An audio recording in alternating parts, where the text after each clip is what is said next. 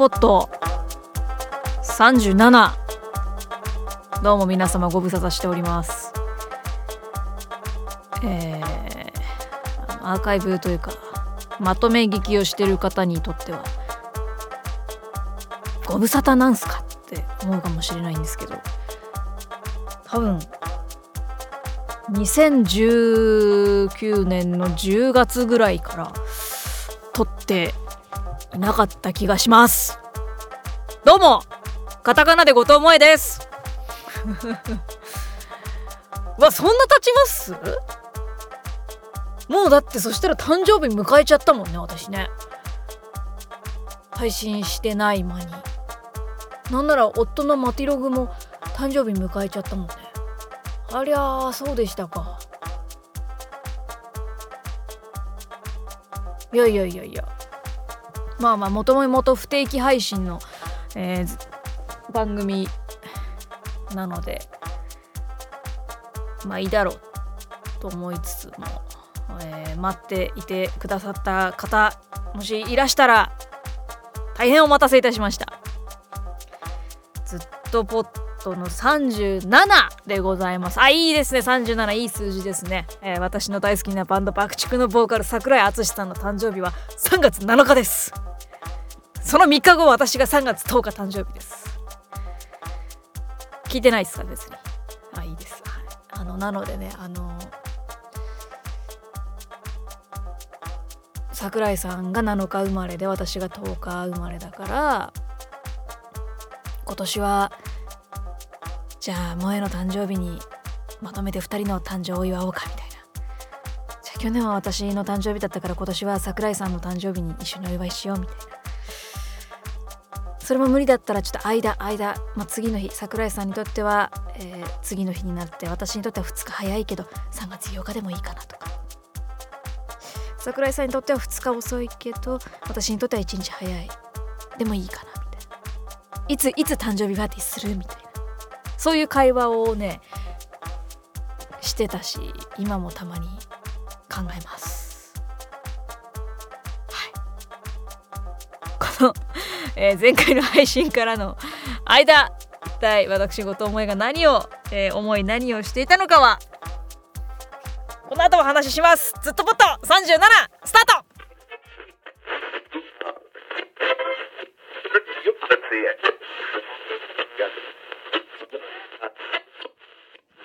ト。はい。まあですねえー、前回を撮ったのが2019年の。10月秋ですね。だったわけですが今は2020年の5月でございます。あなんならそう後藤の日にとってますこれ。5月10日後藤の日。私にとって忘れられない。後藤萌自主演劇公演「萌え式」の第1回目をやったのが2015年5年前の5月10日でしたね。その5月10日にとっておりますがえー、まあまあまあ世界はですねその間何と言いますか全く別の次元に来てしまったんではないか全く別のこうパラレルワールドに今、えー、飛ばされてきているのではないかと思うぐらい世界はその様相を変えてうーんおりますね。新型コロナウイルス COVID-19 どっちの読み方が正しいのかな、まあ、表記は1919となっておりますが。ね？あのー、もともとね去年のその秋口ぐらいからは夫の会社あもう私も社員ですけどあの山王十字路劇場という劇場をですね秋田市の山王のトラパンツビルさんの中にこう事務所を借りていてその事務所がねとってもこう綺麗で広くてでとってもいい位置にある。秋田市山王っていうのは秋田県のまず県庁所在地が秋田市でしてその秋田市の県庁も市役所もある、まあ、官庁街と言われるところですね。その秋田市山王にありますのでまあアクセスもバッチリだしうんと飲み屋さんとかいろんなお店も周りにあるしとてもいい立地のところでですねあの事務所を構えさせていただきましてそこに三の十字路劇場という、まあ、会社帰りに飲み会の前にちらっとこうエンタメに触れられるようなそれこそ、えー、萌え式で使った客席をですねその事務所に入れて木製のえミスター北さんとあの夫のお父さんが作ってくれた木製のしっかりした立派な椅子40席ぐらいでありますけどあベンチ型なんですけどね。でそれを入れて、まあ、配信番組だったりとかまあテレビ番組のね撮影とかあといろんなまあ収録もしたりとかそういう劇場を構えてですね。そのまあまあ準備と家事育児ですね。まあ3歳の息子がおりますので。それが重なってまあ正直ですね去年の秋からはですね私自分のそういうこういう何て言うんですか活動は全く、えー、自分が主体となってする活動というのができてできなくてもうもう気力も体力もなくてですね。ラジオとかナレーションとか、えー、テレビのお仕事とかですねそのスケジュールの調整が、えー、つくものだったりとかはしてたんですけどこう全部を自分で企画して全部やるっていうのがまずできずにおったわけなんですが、まあ、そうこうしてるうちに先ほどの話に戻りますけれども新型コロナウイルスというのがですね、えー、なんていうかさあまあいいんだよ。別にここであえて暗い話とかする気はないから割愛するけれどもまあ演劇界もですね当然どの世界もどの業界もだと思うどんな人でもそうだと思いますからあの特に演劇画とかそのいうあれはないんですけどでもまあ私が生きてきたのまあお世話になったのは演劇界なのでその話をしますけど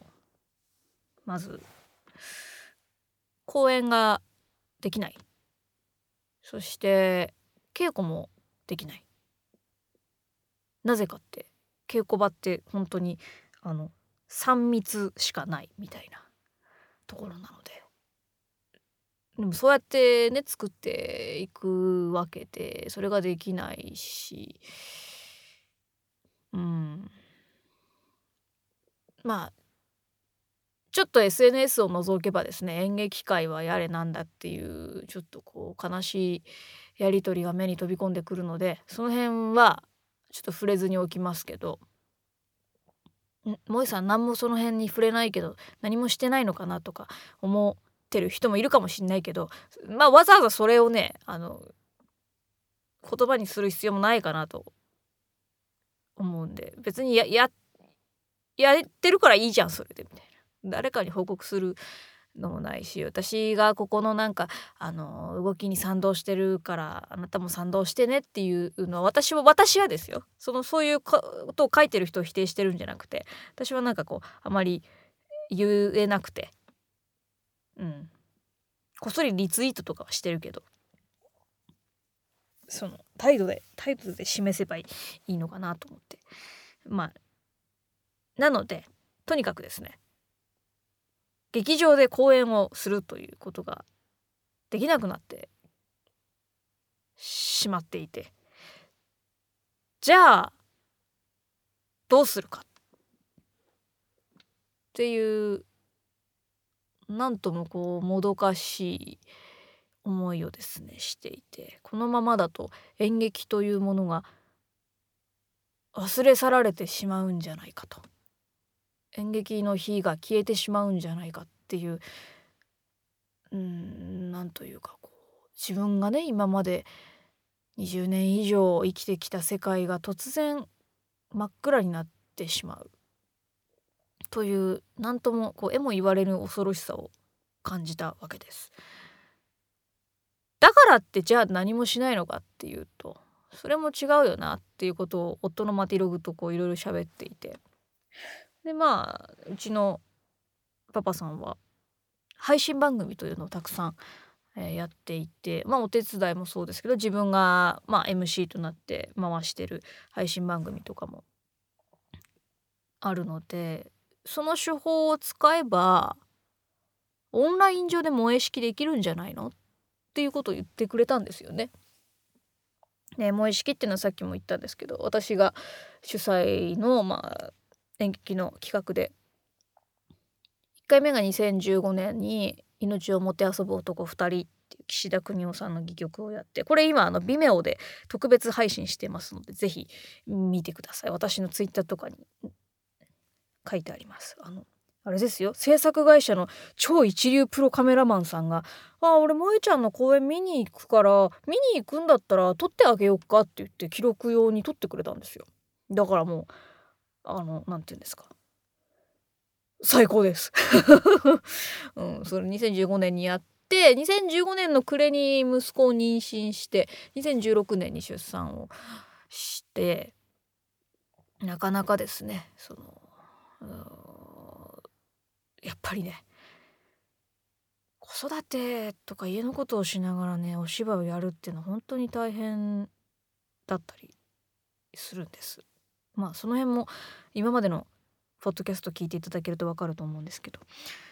で間が空いて2015年の1回目から間が空いて2000ん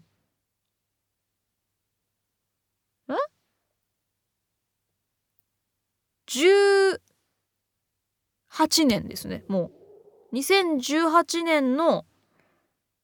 暮れに2回目をやったんですねそれがもうあの即興劇だったんですで2019年にあのエキスプレッション駅焼きっていう4ヶ月連続のですねパフォーミングアーツのイベントを仕掛けたんですけどその中で3回目の萌え式をやったんですね。まああのリーディングライブで朗読劇もやりましたけど萌え式という一応冠をつけてやったのは2015年2018年2019年の5月。でねそう子育てしながらだからセリフも覚えなくていい稽古も、えー、しなくていいものをやろうっていうことで即興劇というものをですねお客様参加型のね即興劇をおそらく秋田では初の試みだろうというもう意識即興劇をやってまあまあまあまあ自分で言うのもあれなんですけどこうですね非常にあの演劇を見たことのない人にとってもすごいワクワクするし演劇やってる人にとってはちょっと胃が痛くなるけどすごいワクワクする面白い企画だなと思って。でそれをもうオンラインでやっちゃえばいいじゃんと。やっちゃえやっちゃいんでやっちゃって。ここれねなんかのすっごい昔のなんかの音楽雑誌でね爆竹の桜井さんが言ってたんだよね。やっちゃいいんだよ。やっちゃって。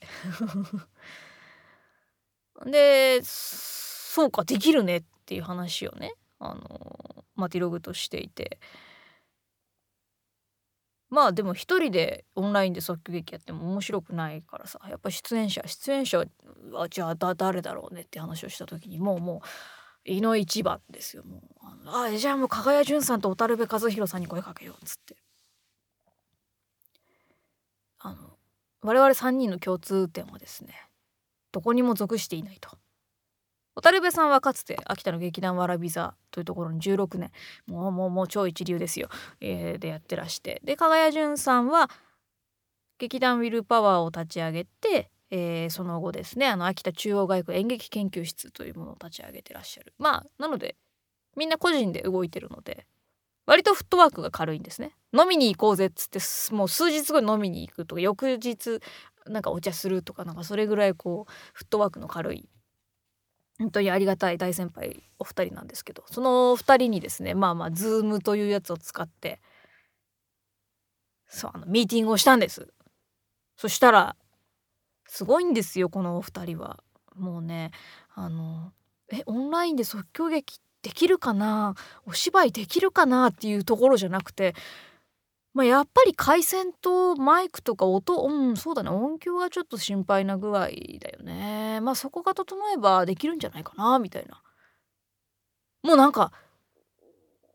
やる出る前提で話してくれるんですよ。もう本当にありがたい。で萌え式のそのオンラインこれはもう4回目と称しておりますけども4回目をやる1週間前に相談したんだよね確か。そうあのちなみにこれ、えー、4月26日の日曜日に配信をしていて YouTube でマテログチャンネルでももうアーカイブが残っていて見られますのでまだの方は是非見ていただきたいんですがそれの1週間前だ19日日曜日とかに相談してやりましょうってなって翌週1回マテログを加えてのテクニカルリハーサルをやってで本番みたいな。すごいよねそのスピード感っていうのもでも4月中ぐらいに1回やらないとあのぜもうもうすでにさオンライン演劇やってる人たちがいっぱいいるわけですよ。ちゃんともう脚本も書いて稽古もしっかりやってっていう。だから遅れを取ってはいかんと。まあおそらく他にやってる人たちもオンライン即興劇あのハッシュタグおうちでまあ、ひらがなね。おうちで即興劇っていうので調べたらやった時はね他誰もいなかったんですよ。だからもうやったれと思って。越されるのが嫌だったのね誰かに、うん、2番煎じにだけは絶対なりたくないなと思ったから。とにかくスピード感を持ってやろうと。まああとは世の中がねどう転ぶかわからないじゃないですか。もっとひどい状況になったらそういうことすらも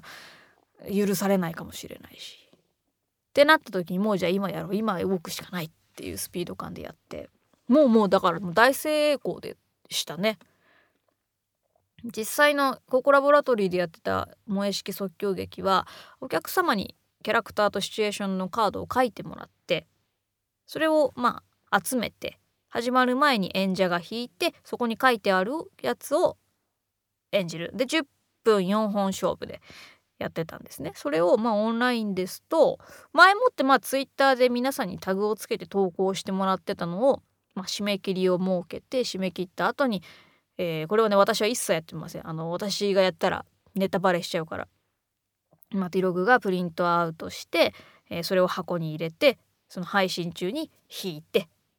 でその引いたやつを演者に教えるまあ LINE だったりとか、まあ、画面上を使って教えたりするっていうやり方をやっていてできちゃったんですよね。で何が面白いってさなんかさ上演する前のお願いってねあのライブコンサートとかあのイベントとか演劇見に行った方はわかると思うんですけど開演前のお願いってされるじゃないですか。あの携帯電話とか音の鳴る機器の電源はお切りくださいとか。写真撮影はできません、まあ、こう飲食はご遠慮くださいとか。トイレ今のうち行っといてくださいとか言ってるのがオンラインだとね何のお願いもしなくていいっていうかあれ面白いなと思ったんだよね。だから音の鳴る機器っていうか音の鳴る機器で今萌え式見てるし。ね？なトイレとかなんならスマホで見てたらスマホを持ってトイレ行けるし。え家だから飲食自由だし。とかさ。なんかこう今までやってきた演劇がどうこうじゃなくてあこれはこれで新しい一つのエンターテインメントのうん。あり方見せ方なんだなっていう面白いなと思いました。お家でこういうのがやっぱ楽しめるっていうのは今はね今時期はやっぱり必要とされてるんじゃないかなってすごく思ったし。うん。まあそろそろ2回目もやろうかななんていうふうに思ってます。うん、ちょっとね月1だと、言うてもやっぱり準備が必要なので2ヶ月に1回3ヶ月に1回ぐらいまあまあ世の中のね状況を見ながらでやっていけたらいいのかなって思ってましてあとね今回オリジナルグッズを作ったんです。萌え式オリジナルコースターっていうのに、えー、2枚1組ですね。丸いあのコルクの結構しっかりめのコースターですね。丸いコース。直径が9センチぐらいだったかな。えー、で消しゴムはんこでですね萌え式のロゴをこう赤いスタ、えーと、インクと青いインクと2枚1組で、えー、1,000円でですね作ったんです。そしたらもう本当になんかもうたくさんの方からえーともう本当お申し込みいただいてありがとうございます。うんもうなんていうかオンライン上でさ演劇見られるからさ何て言うの？うーんと